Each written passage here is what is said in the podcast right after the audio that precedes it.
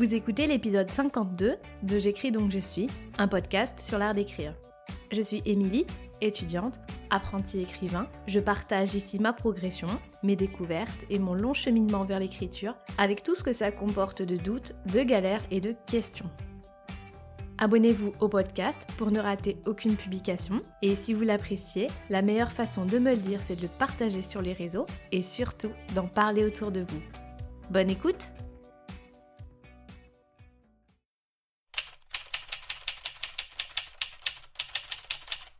Lettre à une jeune auteure, un trop-plein d'idées.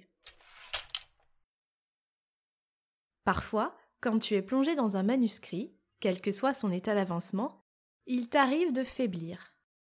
Ton rythme ralentit, ta motivation est au plus bas. Tu trouves ton histoire de moins en moins intéressante, tes personnages complètement plats. Tout d'un coup, la voilà qui apparaît. Une nouvelle idée une magnifique, resplendissante et incroyable idée. Ton manuscrit te semble d'autant plus fade et sacrément ennuyeux. Alors que cette nouvelle idée-là vraiment est bien meilleure. Plus ça va et plus elle te titille. Elle t'appelle, elle te caresse, elle te montre un futur auquel tu n'osais même pas rêver. Enfin une idée que tu pourrais exploiter jusqu'au bout. Le voilà, ce grand roman que tu attendais tant et comme l'herbe est toujours plus verte ailleurs, tu finis par y céder à cette nouvelle idée. Tu laisses tomber ton texte en cours, tu te fais des serments, promis, ce n'est pas pour longtemps, promis, je reviendrai. Et te voilà parti faire la noce avec ta nouvelle idée. Les premiers temps, tu vas te sentir peut-être renaître, t'électriser, tu vas certainement fanfaronner, mais laisse-moi te dire une chose. C'est probablement une perte de temps et de la poudre que tu te jettes aux yeux. Non pas que ton idée soit forcément mauvaise, seulement es-tu là pour simplement avoir des idées ou pour écrire des romans?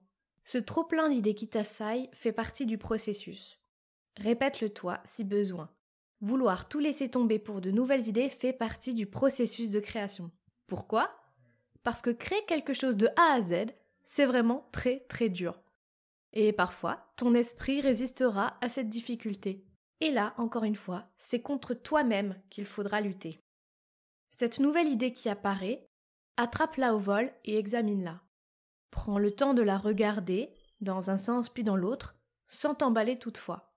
Il peut arriver que cette nouvelle idée mérite d'être immédiatement exploitée. Peut-être que ton projet en cours n'est pas le texte que tu devrais écrire là tout de suite maintenant. C'est une possibilité. Mais je t'en prie, prends le temps de bien y réfléchir. Avant toute chose, Consigne cette idée dans un carnet à part. Si tu en ressens véritablement le besoin, prends un moment et écris tout ce qu'il te passe par la tête autour de cette idée. Presse-la, vide-la, autant que nécessaire. Qu'elle n'occupe plus ton esprit.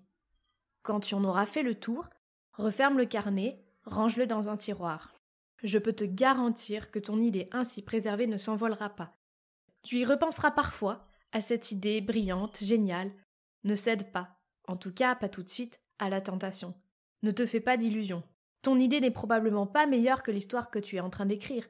Elle est juste différente, naissante, dans cet état de grâce où tu n'as pas encore eu besoin de faire le sale boulot, te mettre vraiment à travailler. Le syndrome de l'idée géniale, c'est toi qui refuses tout simplement de travailler. C'est une résistance, une fuite en avant. C'est la croyance stupide qu'écrire est facile, ou qu'une bonne histoire ne part que d'une bonne idée. Mais tu sais, une bonne idée, aussi formidable soit-elle, ce n'est pas grand-chose. De la poussière.